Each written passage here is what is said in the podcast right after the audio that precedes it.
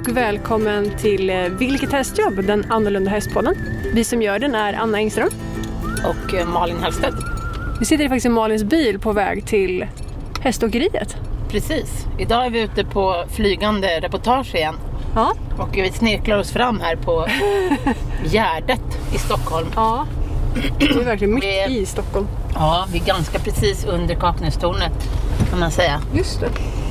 Och här är det värsta oasen mitt uppe i grönskan. Wow, vilken anläggning. Ett stenkast från all bebyggelse och från Värtehamnen. Mm. Här ser ut som en ridbana. Du kan ju dra sociala medier medan jag letar parkering. Ja, vi finns ju överallt där poddar finns och prenumerera jättegärna på våran podd för då får ni en pushnotis i telefonen varje gång vi lanserar ett nytt avsnitt och det är varje torsdag. Det är gratis att prenumerera. Det är gratis. Och gå gärna in och ratea våran podd, skriv bra vi är för då kommer vi högre upp på listan också. Och vill ni komma i kontakt med oss så gör ni det via våran mail vilkethastjobb@gmail.com och vi finns ju på sociala medier. Facebook, Instagram och det här heter Vilket hästjobb. Här var det väldigt vackert hör du. Här är det hästar och hästhage. På höger sida har vi en grön, jättestor grön hage med gula blommor och jättefina hästar som går här. Och utsikt över Sjöhistoriska museet. Ja, häftigt. Fantastiskt ställe. Jag har aldrig varit här. Nej, vart ska vi? Jag vet inte. Jag försöker hitta parkeringen. Jag parkerar här i grönskan. I deras rabatt ser det ut som en... Ja, jag ställer mig mitt över en stig då. Rabatt. Herregud, jag vill inte se dina. Så här ser min rabatt ut nu. Det är bara ogräs och gräs. Och tistlar och ja, faktiskt. Annat. Ja. Så, då kliver vi ur här. Ja. Let's go. Åter. Nu tar vi oss in. Kaja Mikkelsson. Hej. Hej Anna. Hej. Välkommen. Tackar. Här härligt. På häståkeriet. Cornelia kommer komma här också. Ja. Då står vi här nu på häståkeriet med Kaja Mikkelsson. Ja, Kaja Mikkelsson. Och Cornelia Barmestad. Vad kul att vara här. Välkomna höll jag på att säga. Välkomna till oss. Välkommen till podden. Ja, välkommen till podden. Gud vad spännande. Berätta lite om er själva. Cornelia? Berätta om mig själv. Är det du som... Jag äger inte det här stället. Nej. Det är en person som heter Karina Westman. Ja. Okay. Så jag jobbar här mycket med verksamheten och är hennes lite högra hand. Så liksom. Och har jobbat här i snart 1,5 år någonstans. Ja. Ja. Uppflyttad från Karlskrona rätt nyligen där jag gjorde mina studier. Men insåg att reklamvärlden var inte så jäkla kul som jag trodde. Liksom.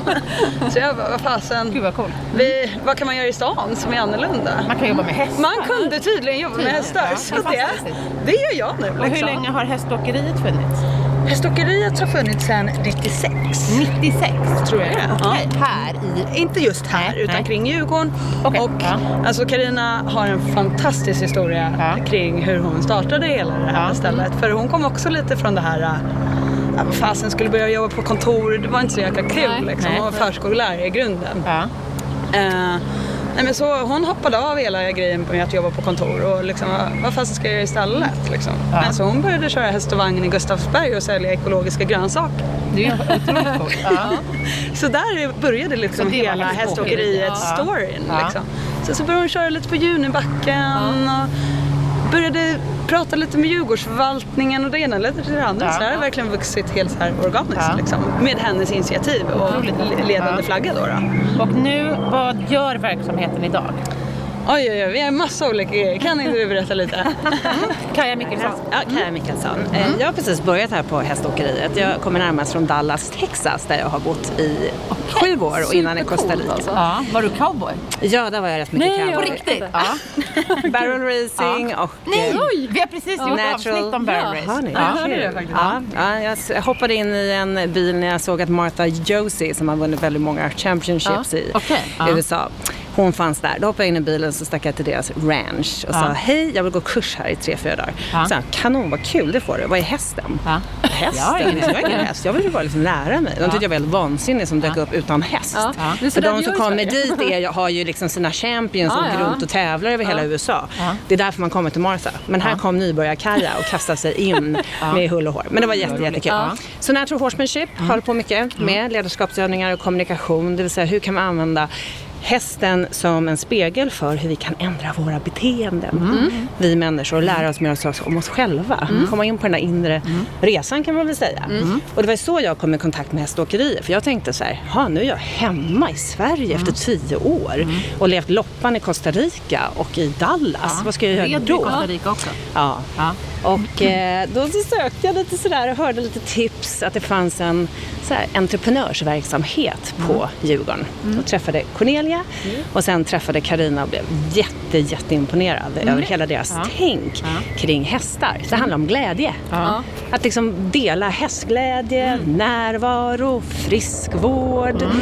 Liksom komma i kontakt med natur och djur och ha roligt. Mm. Passa själv, komma i kontakt med sig själv. Ja. Jättemycket. Och det är inte så stroppigt här. Nej. Här är alla väldigt glada och trevliga. Man kan tänka sig att det är liksom lite von oben, Djurgården. Nej, inte så mycket. Inte alls. Nej. Det är ju nästan det som är ännu roligare med att man ska ske här liksom. Ja. Bara så här, det ska vara kungligt. Men så bara, tjena. Ja. Då blir det liksom skitiga byxorna och liksom. Så här liksom. Ja. Så det är fantastiskt. Jättehärligt. Lite kort bara om verksamheten. För det är ju det är turridningar framför allt. Där gryningsritterna har blivit väldigt populära. Ja. Det finns skymningsritter också. Då rider man ju i stan. Ja. Det är ju väldigt speciellt att få rida på hästar genom stan och upp till Kungliga slottet, rida längs Karlavägen, i alléerna. Jag tänker att vi får prata nära på grund av helikoptern. Men tänker du, så här, turridningen är ju en. Ja. Ridskolan är en sån del också. Ja, ni har ridskola också? Ja. Jaha. Så... nu blir det sådär storm här. Ja. Ska vi gå in någonstans? Ja, vi går in. Vi tar oss in i alla fall. Vi går in. Det var... Då får vi lite lugn och ro. För vi har en helikopter som ligger och hovrar ovan oss. Det här är då Hubertusrummet som vi går in nu. Ja. Ett litet fint rum. Det är en utbildningslokal, möteslokal, konferenslokal. Där kan man sitta 55 är det på långbord va? Precis. Ja, 55 på långbord. Jättefint. Och så är det trevligt, då kan man duka upp med lunch och middag och dryck och kaffe och så här. Och sen så har man sitt möte här. Jättemysigt. In. Här vill jag ha mina möten. Jag kan ha konferenser här. Nu börjar vi med någonting lite nytt här i höst.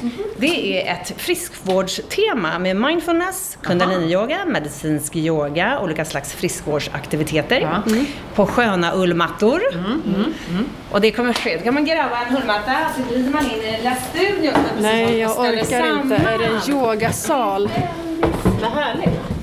Oj. Under uppbyggnad. Vi kliver in i ett jättemysigt rum med yogamattor på golvet. Eller ullmattor på golvet. Ullyogamattor. Ja, jag har en sån. Så tanken är att det blir fredagsmys här på fredagar. På morgonen så börjar man inne i yogasalen med olika andningstekniker, olika mindfulness-tekniker. Och sen efter så har man en liten paus för att ta lite kaffe eller kanske en macka. Byta om medan jag och Cornelia fixar hästarna. Och så följer då en 2 timmars ritt längs Djurgårdens härliga slingrande vägar. Liljansskogen. Ja, det, vad vi känner för det. Och vad kallar ni det här konceptet? Just den här. Det här blir fredagsmys på fredagar. Sen kan ni boka fredagsmys på fredagar. Då är det både yoga och ritt. Och man kan ju alltid boka bara ritten om man vill. Man kan alltid komma hit som en grupp till exempel och utöva yoga, mindfulness och olika friskvårdsalternativ. Hur stora är gruppen ungefär? 12. Max tar vi max i yoga. Men och ritterna då vi kan göra det allt möjligt. Vi är väl liksom så här, vill ni vara 12? Ja, då fixar vi det. Men i en ridgrupp får det max vara 7 personer. Per turledare. Och det är de här gryningsritterna och skymningsritterna. 8 på gryningsritten. För där kör vi bara skritt och trav. Så att det är liksom inte så avancerat på det sättet. Det är mer att man måste hålla lite koll på miljön och alla ljud som händer och sådana saker.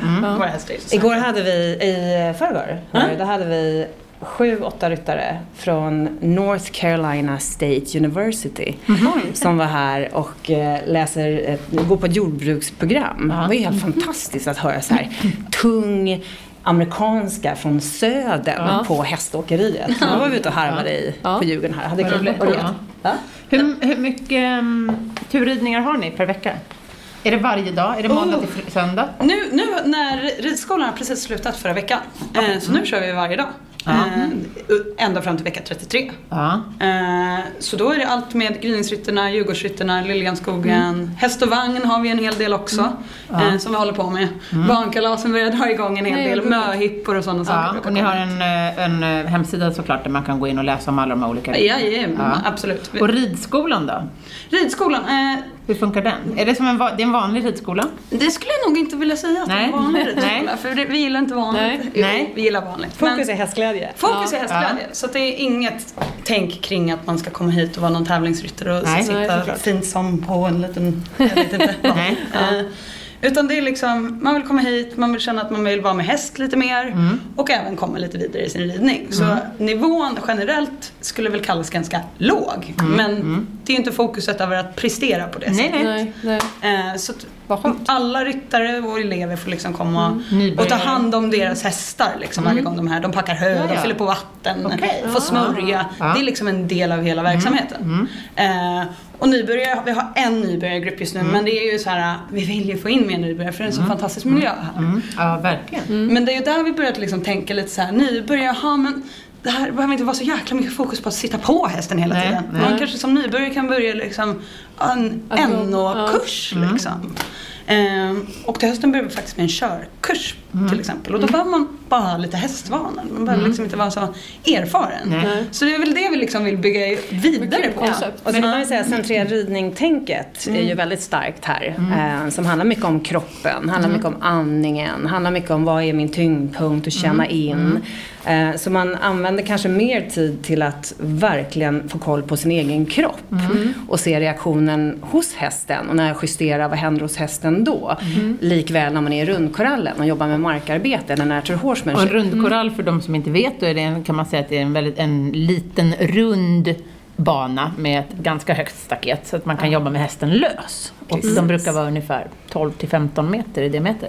Ja, våran är 20. De kan vara lite olika, men 20 kan vara 30 beroende på vad man använder den till. Men 20 är ganska perfekt för att jobba. För att det handlar ju mycket när man jobbar med en fri häst eller med en häst på lina.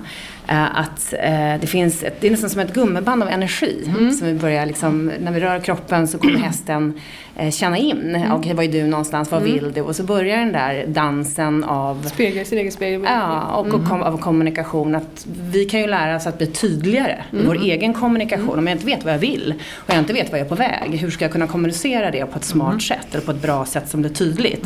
Hästarna hjälper ju oss att få koll på det där så vi själva kan bli bättre på det. Och då är det många som har sagt i kurser och på lektioner säger så här, gud, det här beteendet känner jag igen hos min svärmor. Eller det här beteendet känner jag igen hos mitt barn eller min man. Och då tänker jag så här, men det är ju bättre att man övar då med en häst när det är lite konflikt med svärmor än att man går och övar på svärmor på en gång. Stänga in svärmor i en rundkorall. Stäng nu. Drive the game. Here I go.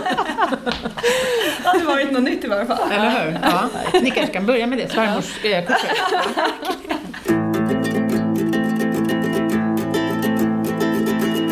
Men är det ridskolan då? Är det både barn och vuxna? Det är vuxenridskola. Det är vuxenridskola, bara? Jag har en juniorgrupp och den är lite sådär. Den har funnits här länge så de har varit här sedan de var smått. De är juniorer längre? Jo, nu är de 65! Ja, precis! nej, men de är väl 13 till 18 tror jag de är. Men de har varit här sedan de var pyttesmå. Så att de har liksom hängt med. Men det är fokus på vuxna liksom. Och det tycker vi också är lite såhär skönt liksom att det älskar barn, det handlar inte om det. Men att vi vuxna behöver också en mötesplats där vi liksom får komma fram i barnet och inte ta ansvar över småttingar och sådana saker. Att vi får latcha runt här lite. Liksom. Hur många anställda är ni? Anställda? Ja, vi har ju en hel drös med timpersonal eftersom turledare. Eller jag menar, hur många är det som jobbar? Kanske ska jag formulera mig så.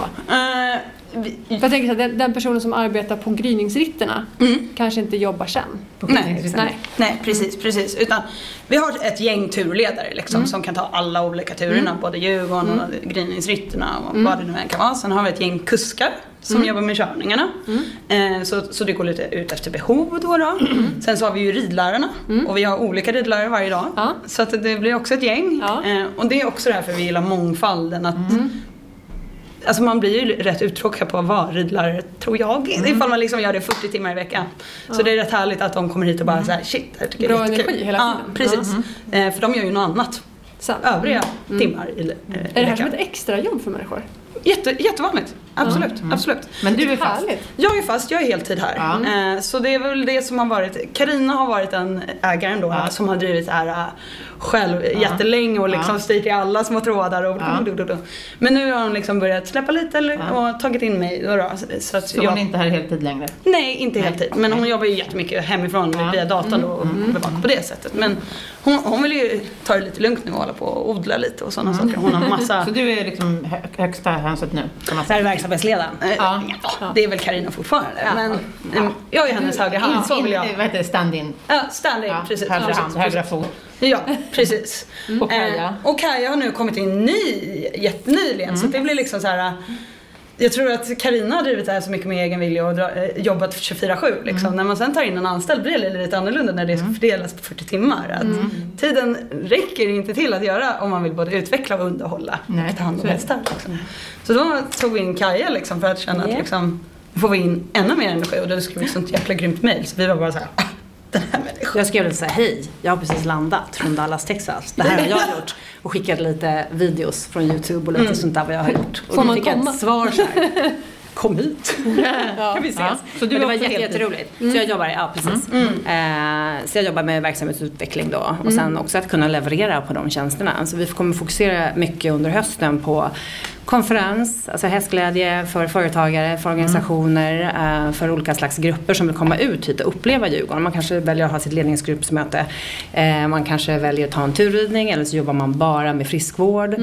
Så det kommer vara en drös med olika event som kommer presenteras nu under sommaren för hösten, och även sikta på att det blir en verksamhet som håller under vintern.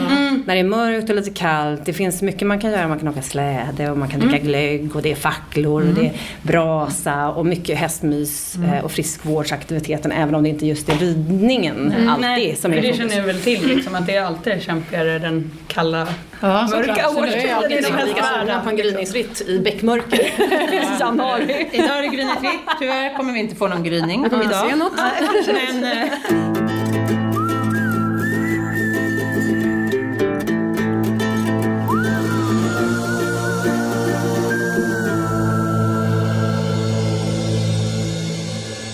Men en grej med Karina som jag blev så imponerad av när jag kom hit och träffade Karina och Cornelia, eller båda, var jag, det är en sån otrolig känsla av positiv energi här.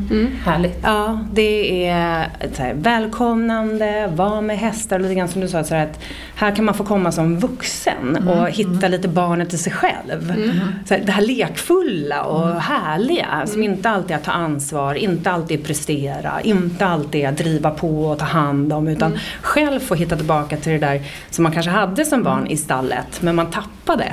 Och det känns väldigt genuint här. Nu har jag haft en chans att träffa en hel del hästar, varit på turer, lett turer, träffat personal, timpersonal, morgonpersonal.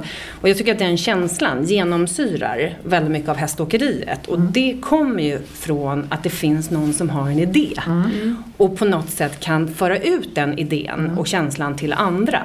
Och det har jag verkligen Karina varit fantastisk på, och du har kunnat haka på och förstärka den idén av vad häståkeriet ska stå för att vara. Det vill säga en plats för hästglädje och kul och närvaro. En hästmas mitt i Stockholm kan man säga. Mitt i Stockholm. Precis. Ska vi ta en rund? Ja, fortsätta runt. Går vi från yogarummet då? Ja. In i. Vad har vi här då? Vad kommer vi till nu? Nu kommer vi in i... Här har vi bara lite kök, så här sitter vi och käkar gryningsrättfrukostarna. Gryningsrättfrukost? Ja, jättemysigt litet kök. Wow, efter alltid. Så att man... Efter ritten. Ja, precis. Det är lite så härligt att kunna liksom prata om vad man har kollat på, hur det kändes, och liksom fördjupa upplevelsen lite. Vilken tid börjar gryningsritten? Man samlas 5:15 och rider iväg klockan 6 och är ute ungefär 2,5 timmar. Så då när man kommer tillbaka och släppt ut hästen då, så samlas man här, eller då sätter sig ute på bänkarna. Då. Brukar det vara lugnt på gatorna här ute när den rider? Just den tiden. Det är därför den är då. Det skulle inte kunna göras. Klockan 8 på morgonen. Nej, för då är det liksom fullt ös redan liksom. Så det är ju just för att det är möjligt för att... Är det alla nivåer av ryttare? Bara vana ryttare.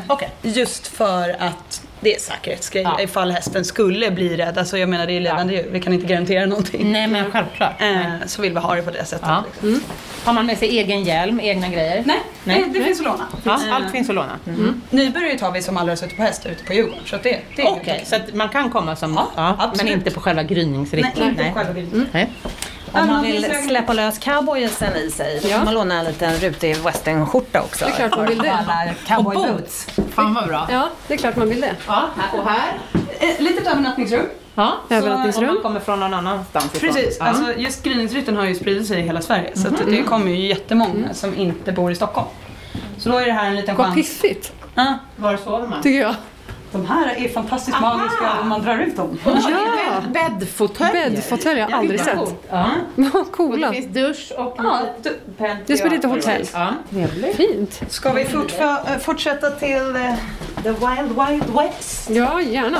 The Wild Wild West. Nu fortsätter vi ut här. Eller ut på stallplan. Jag ser, på andra sidan gårdsplan står det salonen. Mm. Och här står det fullt med vagnar och annat på vägen dit. Ja.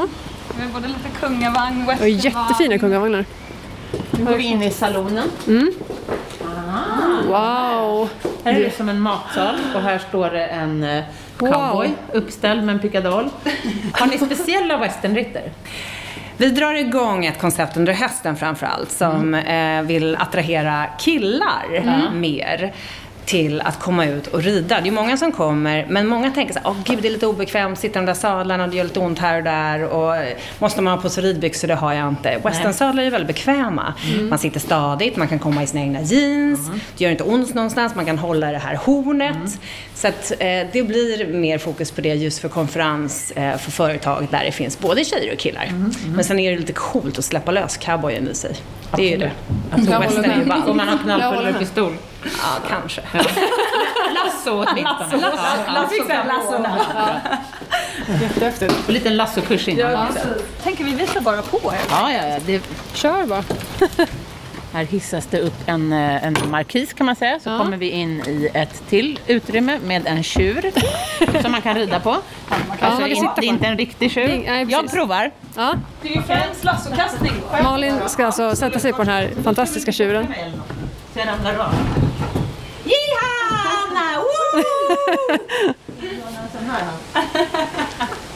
Malin ska nu verkligen släppa lös cowboy. Ja, jag filmar också. Cowboyen i sig. Det var livsfarligt. Bosse heter han. Heja Bosse. Så här skjuter man ju lite pilbåge då. Eller lite, vad heter det, blåsrör. Blåsrör, pilbåge, även luftpistol har vi. Luftpistol, lassokastning. Någon form av slalom. Ja, precis. Det är de här andra roliga sakerna vi har där. Nej, gud! En sån här mekanisk häst. Alltså, de ingår ju i en gren. Jag har alltid velat prova en sån där. Ja, men då måste en mekanisk häst. Här ser det ut som en gunghäst, fast den har inga medar utan den har djur. Ja, alltså, ja. Okej, Anna, vad var den här då? Ska jag hålla mikrofonen? Den går i jättefin form, Anna. Anna sitter nu på en mekanisk häst där man rör fötterna så springer hästen, kan man säga. Och då kan du styra den också. Fantastiskt, Anna. Hon har en utomordentlig sits, måste jag säga. Det kanske var bra att du valde travet, tror jag. Vi kommer lägga ut en fantastisk film på Anna här. Så de här har ni då till kunderna? Ja. Det är nybörjarhästarna. Ja, det är nybörjarhästarna vi köper. Ja. Nej, men främst är barnkalasen också en gren i femkampen. Ja. För då kör man den här först och sen så kör man samma stafett fast på riktiga hästar sen på banan. I femkampen då. Kör man i slalomen? Ja, precis. Okej, så då ska man alltså köra slalom med en fotdriven häst, kan man säga. Det blir otroligt mycket skratt. Den funkar lite grann som en spark, som en trampbil. Går vi vidare? Ja, nu går vi vidare. Mm. Ska vi till stallet? Ja, nu går vi till stallet. Till stallet. Väldigt trevligt lågt stall här. Rött. Med fullt med hagar runt omkring. Då går vi in i stallet. Så här in till höger har vi en sadelkammare. Jajamän. Hur gammalt är stallet? Hur länge har det funnits här? Det började byggas 2004 tror jag det redan började byggas. Ja, det har jag för mig. Så det har inte legat kolla här? Det? Extra kolla det. Det har inte alltid legat här? Nej, precis. Utan för flera år sedan då stod ju Karina med ett tältstall lite längre bort på Djurgården. Liksom jordgolv på hela grejen. Så det här är lite pittor då. Och det är ju gamla K1. Spiltor. Aha, ja, vi var på K1 häromveckan och spelade in ett program. Och här har vi ju, det är byggt i ganska gammal stil kan man säga då. Det är, eftersom utrustningen kommer från K1. Det är gamla krubbor i gjutjärn och gamla vackra galler i gjutjärn. Väldigt fint. Och i övrigt i trä. Vår hästtränare också. Och även Life. Ja, men så här är det. Här är ändå boxen då. Så den har, när hästarna får lite specialbehov så kan de få stå där. Ja, okay. De som är geggigast främst. Hur många hästar har ni? 15 just nu. 15 hästar. 14 på under den kallare säsongen. För att det går ut i 2 stycken. Okej, ni har en lösdrift också kan man säga. Över sommaren har vi det där. Och när vi var på K1 så hade de ett väldigt sinnrikt utformat gödselsystem. Jag tänker att sånt är väl knöligt när man håller till mitt inne i stan så här. Hur gör ni? Vi har den där. Ni har en vanlig container. Ja, precis som hämtas. Ja, precis som på en vanlig gård. Och det är inget krångel. Nej. Utan men nu ligger ju ni lite bättre till för ni ligger ju mitt ute på Gärdet liksom. Precis, på K1 då låg det ju mitt i stan så det fick ju inte vara några flugor eller någonting. Nej. Det var väldigt, väldigt avancerat. Ja, väldigt strikt. Ja, prydligt. Men var inte förberett för också för utgödsling? Ja, absolut. Automatisk utgödsling. Okej. Så det finns sånt under. Absolut. Då går vi vidare. Och hur mycket hagar har ni? Vi har en hel del hagar här. Det är en sån här grej som Karina har kämpat till sig genom året. Alltså, jag tänker med regler och sånt. Ja, då går vi in här. Hon har alltid varit så himla fokuserad på att hästar ska få vara hästar så mycket som möjligt. Även fast vi använder dem verksamhet. Ja, även fast man ligger mitt inne i stan. Ja, precis. Här är när vi kommer hit och vi har grupper. Då finns det ett omklädningsrum som man går in och byter om. Men vad som är så himla fiffigt här borta. Jag har ett till. Att även om man inte känner att man har helt rätt kläder och gears så finns det här. Men vad bra. Så får man ju låna det man behöver. Hjälmar, vinterjackor, säkerhetsvästar, skor. Rubbet finns. Allting finns.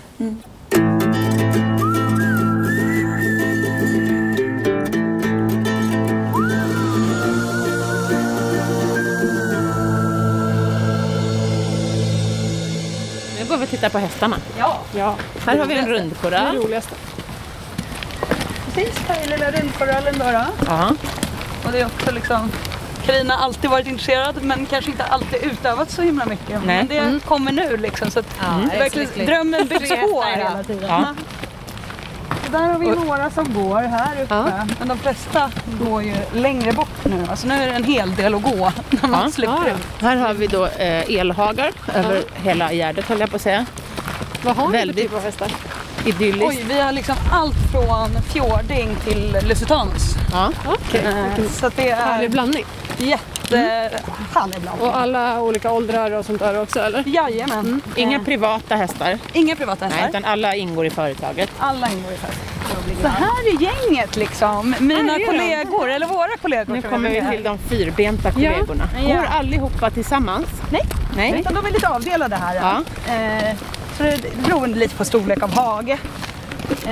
Så står de olika många i. Och då, vi försöker ju rotera flocken hela tiden så de får gå med alla. Okej. Någon gång liksom. Så det byts ut lite hela tiden. Det är bara, vi har ju ett stor resten vallackar. Det kan ju vara lite knivigt. Ja, precis. Så hon står bara med fjordingen och ponnin. Då får hon vara i fred liksom. De här blir lite tjejtjusarna. Där har vi ju gänget liksom. Så här står det, han är rätt häftig, han måste ni se. Frizer-Shire-korsningen. Frizer-Shire. Wow. Pappan var cirkushäst, mamman stod här. Och cirkushästen rymde från cirkusen där nere. Så de gud vilken rolig historia. Var dräktig, utan något fall i hagen. Vilken fantastisk historia. Kobusch till det. Och vad är det här för ras? Han är ett holländskt varmblod. Holländskt varmblod har vi här. En stor svart häst. Ja. Ja. Ganska lång i ryggen. Giraffen kallar honom. Han har ingen pannlugg. Ingen pannlugg.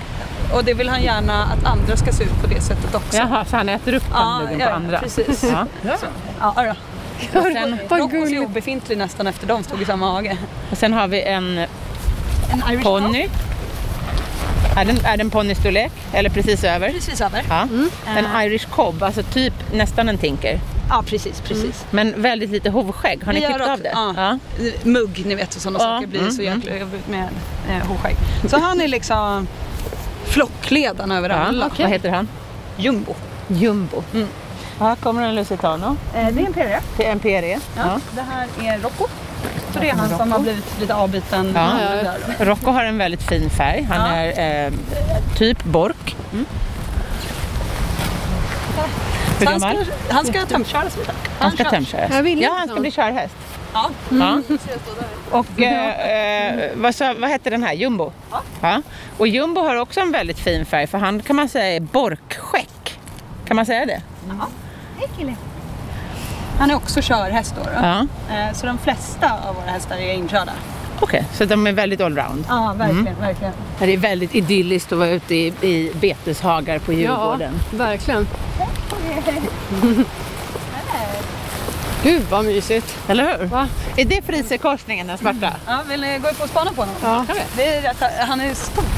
Ja. Det är en upplevelse i sig. Ja, om han är Frizer så borde han vara stor. Ja. Så han har ju hyrt lite så här. Vi brukar kalla honom vår filmstjärna eller modell. För han hyrs lite till så här reklamfilmer och sådana saker. Och här har vi en rejäl herre. Ja, verkligen. Ja. Jättefin. Så det är From. From? Ja, precis. Väldigt stilig. Han är rätt häftig sådär. Ja. Hur hög är han? Jag tror han är närmare 1,80. Nej, inte 1,80 kan han ju inte vara. 1,70 kanske? Ja, han är rejäl i alla fall. Ja, han kan bära mycket liksom. Stark som bara det. Ja. Ja. Superfin van. Så han är en sån där också som alltså, så väl van som nybörjare kan rida honom. Ja. Han är även stor, man kan sätta upp 3 nybörjare på en gång. Ja. Familjehäst. Ja, familjehästen, precis. Mycket bra. Mm. Så det är han. Och så har vi lite blandad kompott. 2 vita där, en Lusitano och en PRE. Ja. Ett fullblod av också. Han med långa benen. Ja. Och så ser ni där också nordsvensken där nere. Mm. En nordsvensk. Så det är verkligen liksom jätteblandat. Mm. Ja. Mm. Det slår bra. Okay. Så det är gänget liksom.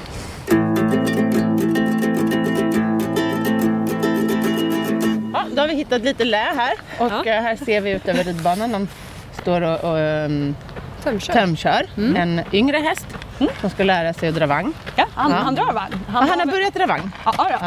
Rätt mycket. Ja. Han behöver bara bli en PRE. Ja, precis. Mm. Nu tränar hon på det här med skygglaparna. Mm. Så att han ska bli van med det. Ja, det är ganska bra kanske att ha skygglappar när man kör i stan. Ja, precis. För att då kommer de in i sin lilla bubbla. Precis. Och får liksom trygg i det. Så det är det handlar om varför man har dem, tycker vi. Ja. Mm. Jag tänkte fråga om hagarna. Mm. För det är ju väldigt öppet. Det ligger ju mitt på Gärdet. Mitt i Stockholm, huvudstaden. Är det mycket folk som går in i hagarna? Kan vara. Ja, men det är ingen, ni har inte varit med om några tråkigheter, tänker jag. Alltså det hade jag ju oroat mig för direkt. Alltså inte i själva hagarna ifall de går in. Och liksom, det är ju främst de här som har bänkar, de här hagarna. Ja.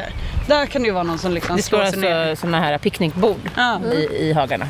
Det är ju inte jättevanligt, men det är nog någon som liksom sitter och bara är väldigt lugn. De gör ingenting med hästarna. Nej, men det är ju inga problem. Nej, men det är ingen som har gått in och bråkat med hästarna. Inte vad jag vet så. Klippt sönder trådar eller något. Det händer på kvällarna. Ja.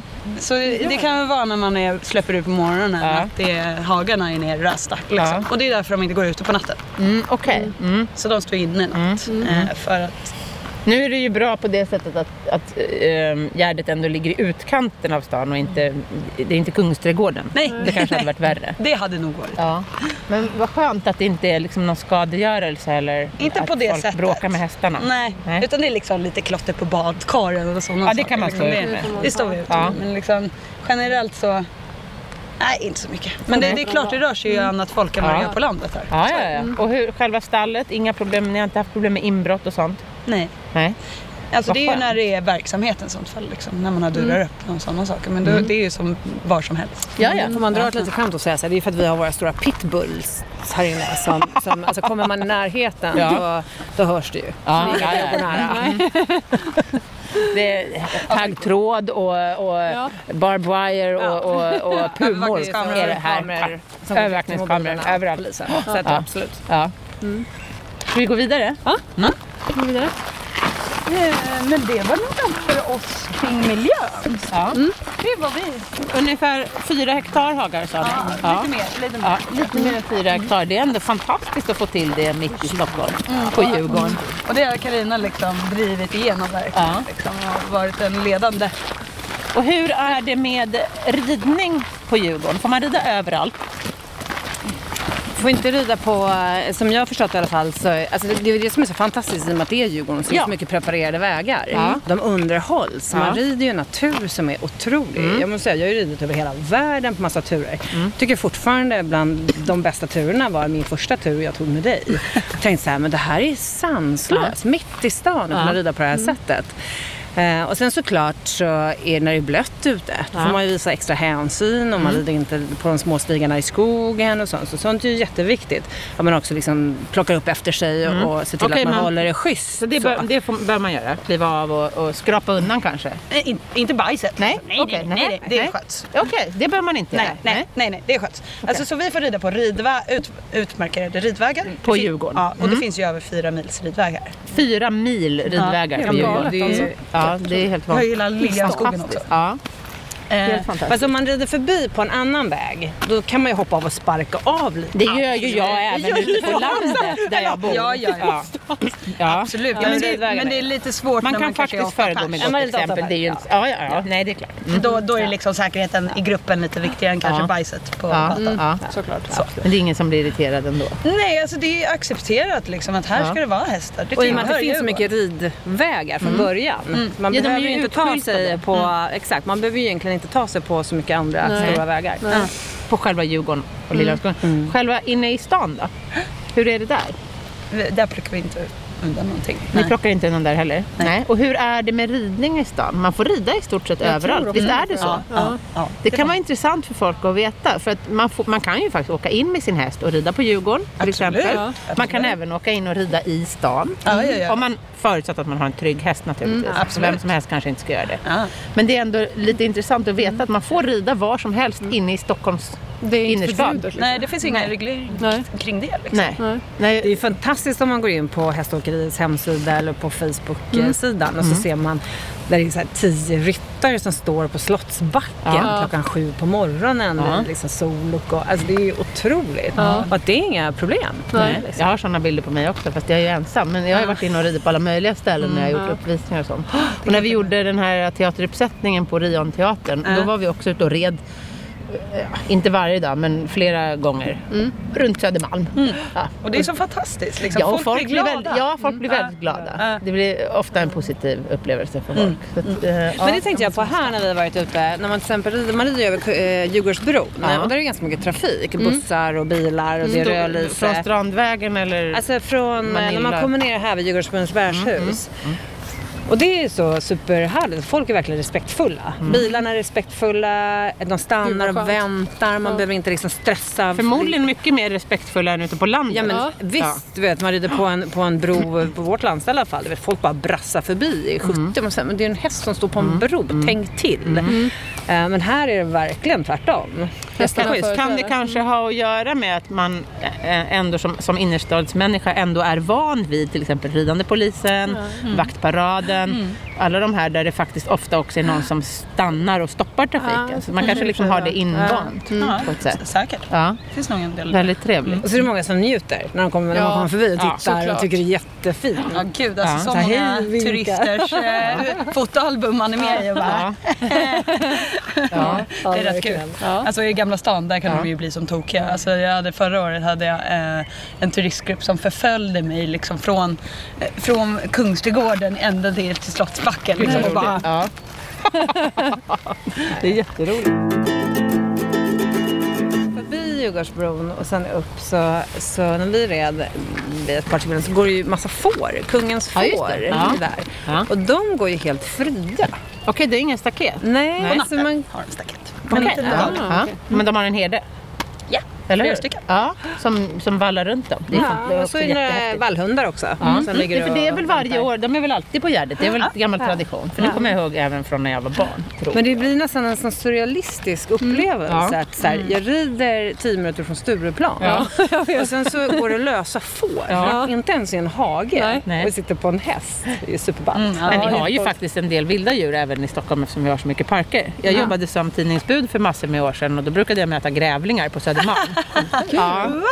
Då kom de liksom från Vita bergen. Mitt på Östgötagatan liksom, kunde det komma så här en så här grävling lubbande. Snälla låt det vara så för evigt. Det är väldigt häftigt tycker jag. Nej, men det tycker jag med. Har jag lite tankar på obstacle courses? Alltså man sätter upp, som i NH-världen till exempel, så gör man ju lite roligt. Man ska rida igenom en gammal hästwesternvärld, man ska rida över en bro, man ska göra en massa olika obstacles och ta sig igenom med sin häst. Och det är ju jättevanligt i Dallas till exempel, där jag kommer ifrån. Och så gör man det på tid, gör tävlingar. Och det har vi ju pratat lite om, att då kanske man kan göra såklart givetvis med våra hästar, men också med andra hästar som kan komma och testa någonting sånt som är nytt och upp liksom en lite mer avancerad trailbana som är fast. För sådana har jag sett. Det är skitcoolt. Och det är väldigt roligt. Och då tränar man ju en automatisk ledarskap och kommunikation med hästen. Och hästen måste kunna flytta bakbenen, kunna flytta fram. Alltså, det är någonting annat. Och det hjälper en också när man sen ska rida ut, att de blir mindre spooky. Jag har massa sådana där hinder hemma på min bana. Alltså jag håller ju på med, mina hästar är också extremt miljötränade, så att jag har ju alltid pressändningar och gungbrädor och bildäck och allt vad det är som ligger och skräpar och hänger och dinglar. Och det är ju roligt att kunna göra det tillsammans med andra. Det är tillbaka till att det här med community, att, som häståkeri, så här, ja, men få människor som vill ha lite kul. Att träffas och ha roligt. För det har ju blivit väldigt mycket bara en tävlingsgren. När man berättar för folk att man rider, då är det alltid så här, vad tävlar du? Nej, men jag tävlar inte. Nej, varför rider du då? Varför vill du umgås med hästar? I Dallas är det, för mig är det ju en konstform. Där går ju alla i kyrkan. Och så körde jag på en väg och så ser jag en kyrka, så står det Rodeo Church. Rodeo Church. Ja. Var ju tvungen att stanna. Tvärnita körde in och kolla. Och då så frågade jag, men vad är det här för någonting?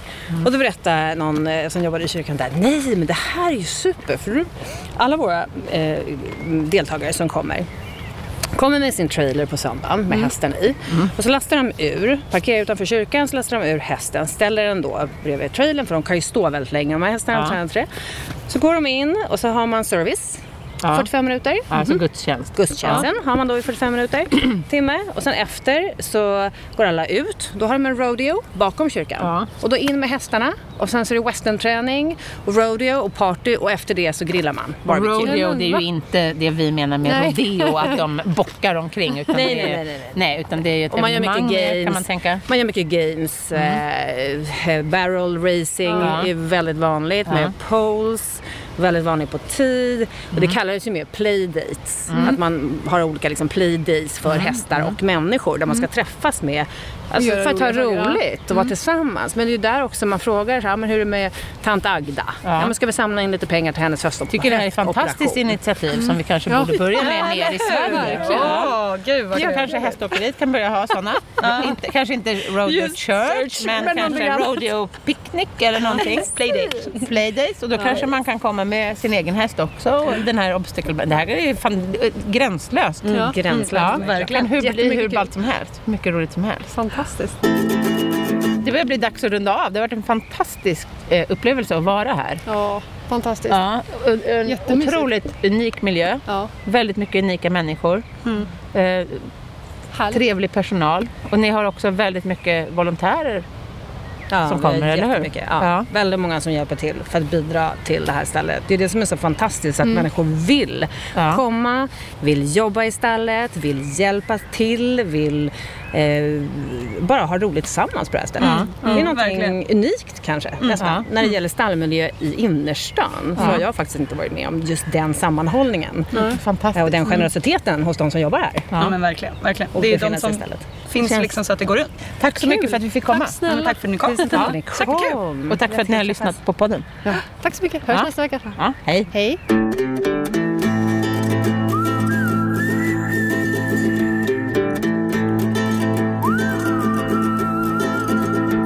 Produceras av I Like Radio. I Like Radio.